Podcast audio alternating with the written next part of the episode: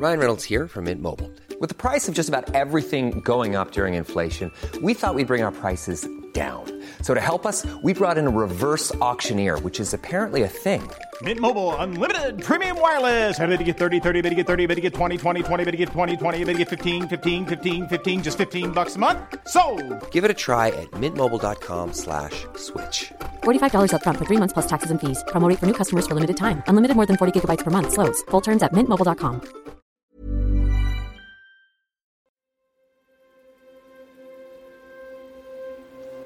Salut à toutes et tous, c'est Sina. J'espère que vous allez bien. On continue donc ces épisodes bonus consacrés à la saison 2 de l'affaire et aux mercenaires russes de Wagner, grâce à ce témoignage privilégié que vous avez entendu euh, sur les six premiers épisodes, celui d'un de ses anciens commandants, Marat Gabidulin. Avec Véronica, qui a réalisé ses entretiens au printemps 2022, quelques semaines après euh, l'invasion de l'Ukraine, on s'est dit qu'en un an, on avait appris énormément de choses sur Wagner. On a découvert au grand jour l'un de ses fondateurs, Yevgeny Prigogine, et ses mises en scène sur Internet qui n'existaient pas à l'époque и те которые не дают нам боеприпасы.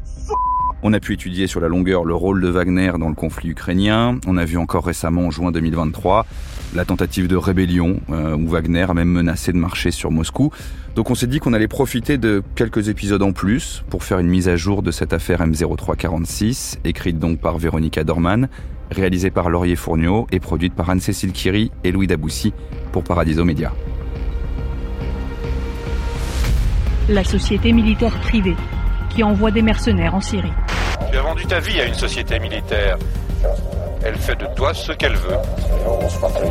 Les mercenaires russes de l'organisation Wagner sont en embuscade. Ne manquerait plus que Wagner soit indirectement payé par l'aide occidentale qui porte le Mali à bout de bras. Le fameux groupe Wagner, considéré comme l'armée secrète de, de Poutine.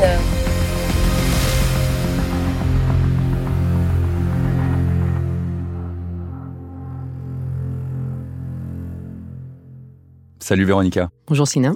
Merci de revenir avec nous dans l'affaire. Je rappelle qu'en plus euh, d'être l'autrice de ce podcast sur Wagner, tu es journaliste spécialiste de la Russie à Libération, tu es d'origine russe et ancienne correspondante à Moscou pendant plusieurs années. L'autre chose qui a changé depuis un an, c'est la dimension de Wagner, et on a pu euh, le mesurer avec euh, l'invasion russe en Ukraine en 2022, quand Marat débarque sept ans avant, en 2015, chez Wagner. À l'époque, la force de mercenaires est déjà active sur le front ukrainien dans les régions euh, proches de la frontière russe, donc le Donbass essentiellement, euh, depuis 2014. Et euh, quand vous en parlez ensemble dans l'épisode 2 et 3, Marat évoque à l'époque 500 mercenaires, 500 soldats fantômes, sans insigne, qui sont une sorte de task force en Ukraine à l'époque en 2014. En Ukraine, ils avaient une fonction spécifique qui consistait à soutenir les milices séparatistes afin qu'elles ne soient pas écrasées dès le début. Ils ne pouvaient même pas à ce moment-là tenir tête à l'armée ukrainienne. Et pourtant, l'armée ukrainienne était faible à l'époque. La tâche des mercenaires était donc de les soutenir, de leur prêter main forte. On est donc dix ans plus tard. Cette fois-ci, Wagner ne se limite pas à de l'appui de forces séparatistes ukrainiennes qui seraient pro-russes. Jusqu'à la bataille de Bakhmut et l'été 2023, elle va être en première ligne et euh, on parle surtout maintenant d'une force de 25 à 50 000 hommes qui auraient été engagés en, Ukraine. Pour donner un ordre de grandeur, c'est 10 à 20 de l'armée française. Donc on a cette période, on va dire embryonnaire, on va la qualifier comme ça, dix ans avant de Wagner, 500 mercenaires qui vont en Syrie, qui vont en Afrique, qui vont sur les théâtres où Marat a témoigné qu'il a été déployé, et puis on arrive à ces milliers d'hommes qui se retrouvent en Ukraine. On sait que cette force, elle a grossi au gré des théâtres, on imagine tout ça, mais comment on en arrive à un contingent aussi important à ce moment de l'invasion ukrainienne? Quand on arrive en 2022, non seulement il y a déjà plusieurs milliers de combattants actifs au sein de Wagner, mais ensuite la campagne de recrutement euh, s'emballe. C'est un moyen de prendre les armes quand tu peux pas le faire de manière légale. Il y a des types pour lesquels très clairement c'est euh, une source de revenus tout d'un coup à laquelle ils n'avaient pas pensé, mais il y a un terrain qui est tout proche. L'Ukraine, euh, c'est facile, c'est pas loin. Euh, la propagande dit qu'on n'y meurt pas, euh, que c'est un front euh, victorieux. En plus, la guerre sert aussi de campagne de, publicité extraordinaire pour attirer les candidats. parce qu'on a l'imaginaire, notamment de cette vidéo, je crois que c'est septembre 2022, si je me trompe pas, de Prigogine qui va recruter dans les prisons. Voilà. Et qui va aller voir, comme c'est un peu le cas de Marat, hein, qu'on suit dans ce podcast, euh, qui trouve sa rédemption, ou en tout cas un sens à sa vie, après être sorti de prison, euh, et en, s'engageant chez Wagner. Voilà. Et là, on a ces images de Prigogine qui vient avoir une centaine de détenus et qui leur promet qu'ils retourneront pas dans la case prison s'ils ils viennent combattre sous le, la bannière de Wagner. On cherche des hommes entre 22 et 50 ans.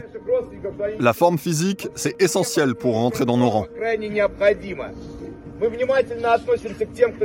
Nous sommes aussi très attentifs à ceux qui purgent une peine pour drogue ou pour n'importe quelle autre addiction. C'est pourquoi on n'hésitera pas à vous soumettre à un détecteur de mensonges si on a un doute. Même si ici on est prêt à pardonner vos erreurs.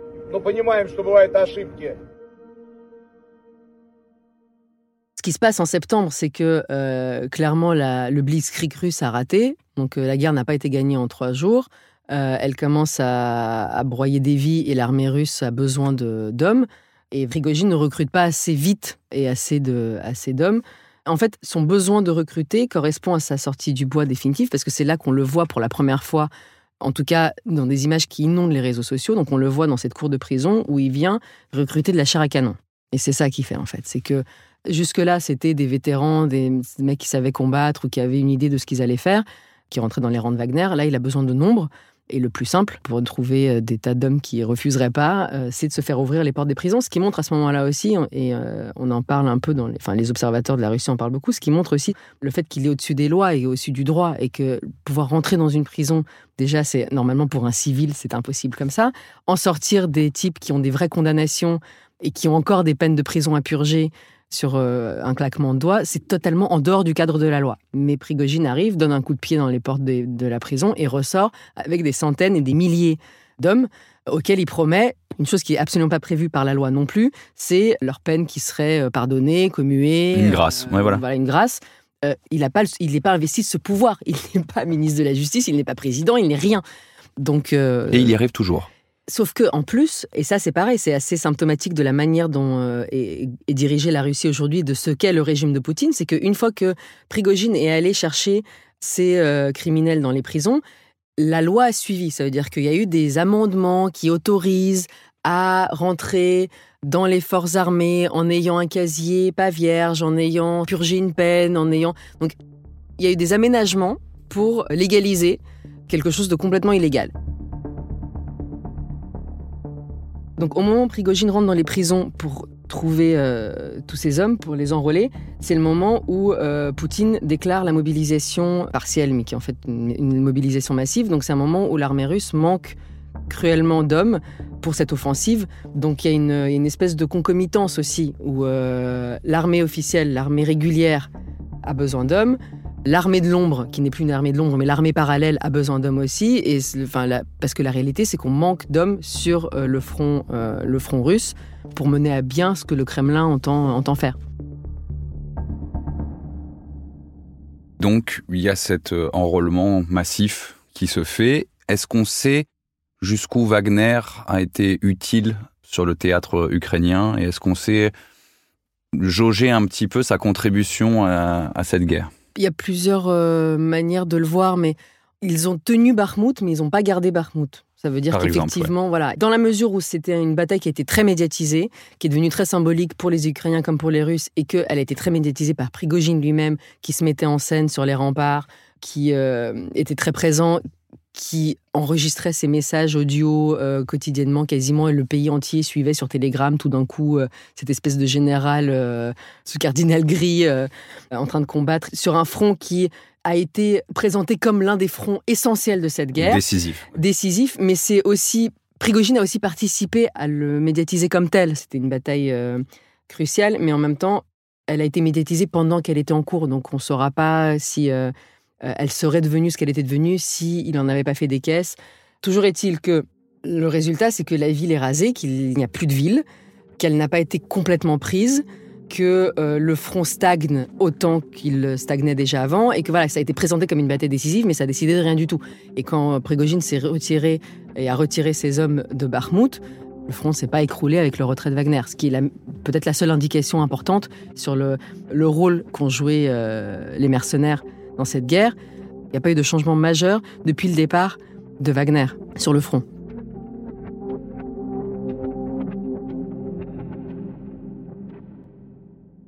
Est-ce qu'il y a un rôle au niveau de l'opinion publique russe? Parce que justement, euh, vous avez travaillé euh, avec notre collègue Xenia Bolchakova sur un documentaire et sur un livre qui est paru chez Lattès intitulé Un peuple qui marche au pas. Vous avez travaillé sur toute cette violence de la société russe, mais sur Wagner et sur Prigogine, il y a un regard particulier de cette propagande, de cette communication autour de cet euh, effort de guerre euh, impressionnant, de ces mercenaires envoyés. Est-ce qu'il y a un rôle auprès de l'opinion publique? Il y a une dynamique aussi, parce que ce qu'on ne peut pas mesurer, c'est combien de Russes vraiment suivent euh, les, les aventures de Prigogine et de Wagner sur les réseaux sociaux. Nous, on a la tête dedans, on a l'impression que c'est partout qu'on entend que ça. En fait, on est très très informé par rapport, je pense, aux Russes ordinaires, parce que euh, Prigogine disposait de ses ressources médiatiques à lui, il avait toutes ses chaînes Telegram qui étaient très actives et très nourries mais il n'avait pas beaucoup d'existence à la télé, par exemple. Et euh, ça, c'est très important en Russie parce que la plupart des Russes s'informent quand même en regardant la télé. Donc euh, là, pour le coup, comme il n'avait pas de place particulière dans la propagande officielle pendant toute la durée de la guerre, le Russe euh, ordinaire qui suivait pas trop, je pense, ne savait pas très bien.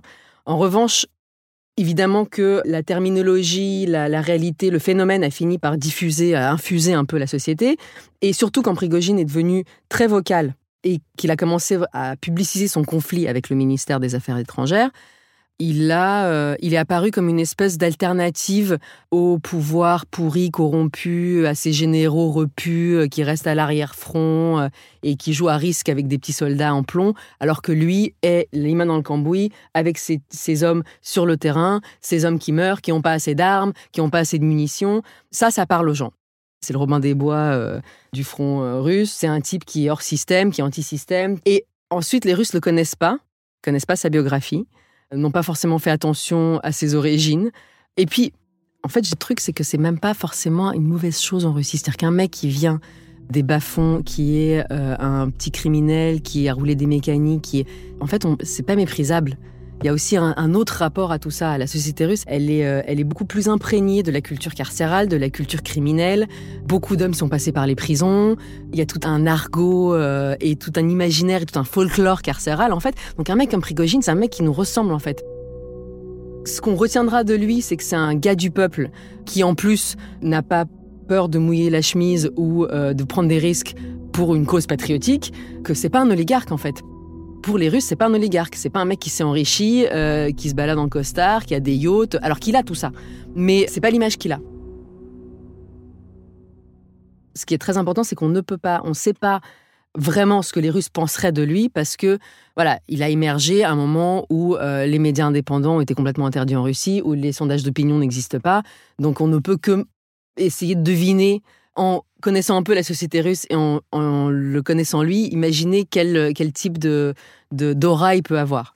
Et la force Wagner au sens plus large, dans l'imaginaire euh, russe collectif, au moment d'une mobilisation qu'on a rappelé partielle, mais qui verrait des jeunes de 18 ans partir au front, le fait que ça soit des repris de justice mercenaires qui s'enrôlent chez Wagner, il n'y a pas un rôle aussi de se dire, ben, il faut un travail que nous, on n'est pas prêt à payer? Ça, j'en sais rien. Ce qui parce que je ne sais pas dans quelle mesure est-ce que les, hum, l'opinion globalement a compris qu'il y avait toute cette démarche de, mobiliser des, repris de justice.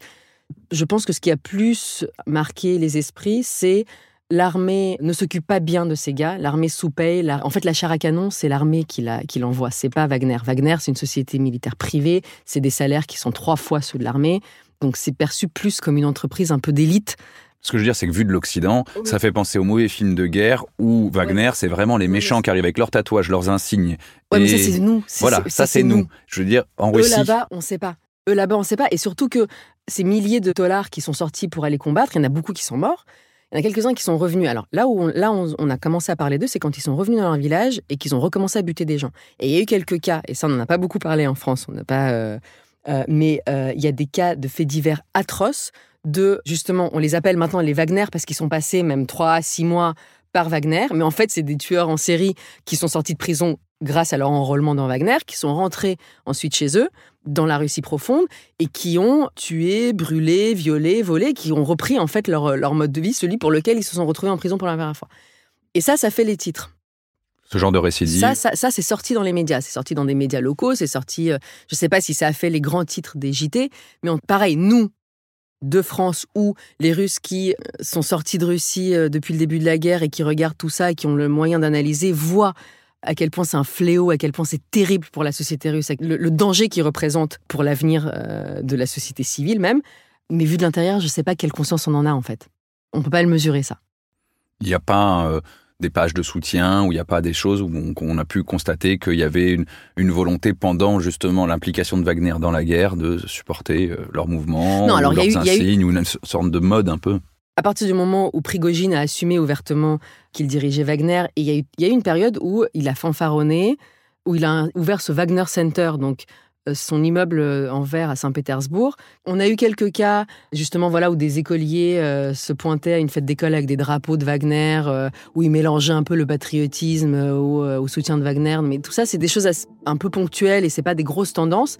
Mais euh, donc, il y a eu un moment où, euh, où il y a eu une espèce de, glorification de Wagner. Mais je pense que lui, là, il a surfé sur le côté euh, l'alternative à l'armée, la version euh, riche ou chic de combattre, quoi, tu vois. Mais c'est des mercenaires. Donc une fois que la guerre en Ukraine sera terminée, ils iront combattre ailleurs. Et là, ils se battent pas, quoi qu'ils en disent, ils se battent pas pour le monde russe ou euh, contre l'Occident, la suprématie. De... Enfin, même si c'est des idées qu'ils peuvent partager par ailleurs, mais le sens de leur combat, c'est le chèque à la fin du mois.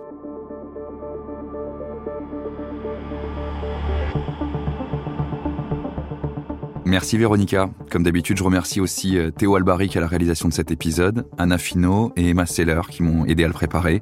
On se retrouve mercredi prochain pour reparler de cette affaire M0346 Marat, ex-commandant de Wagner. Et d'ici là, prenez soin de vous.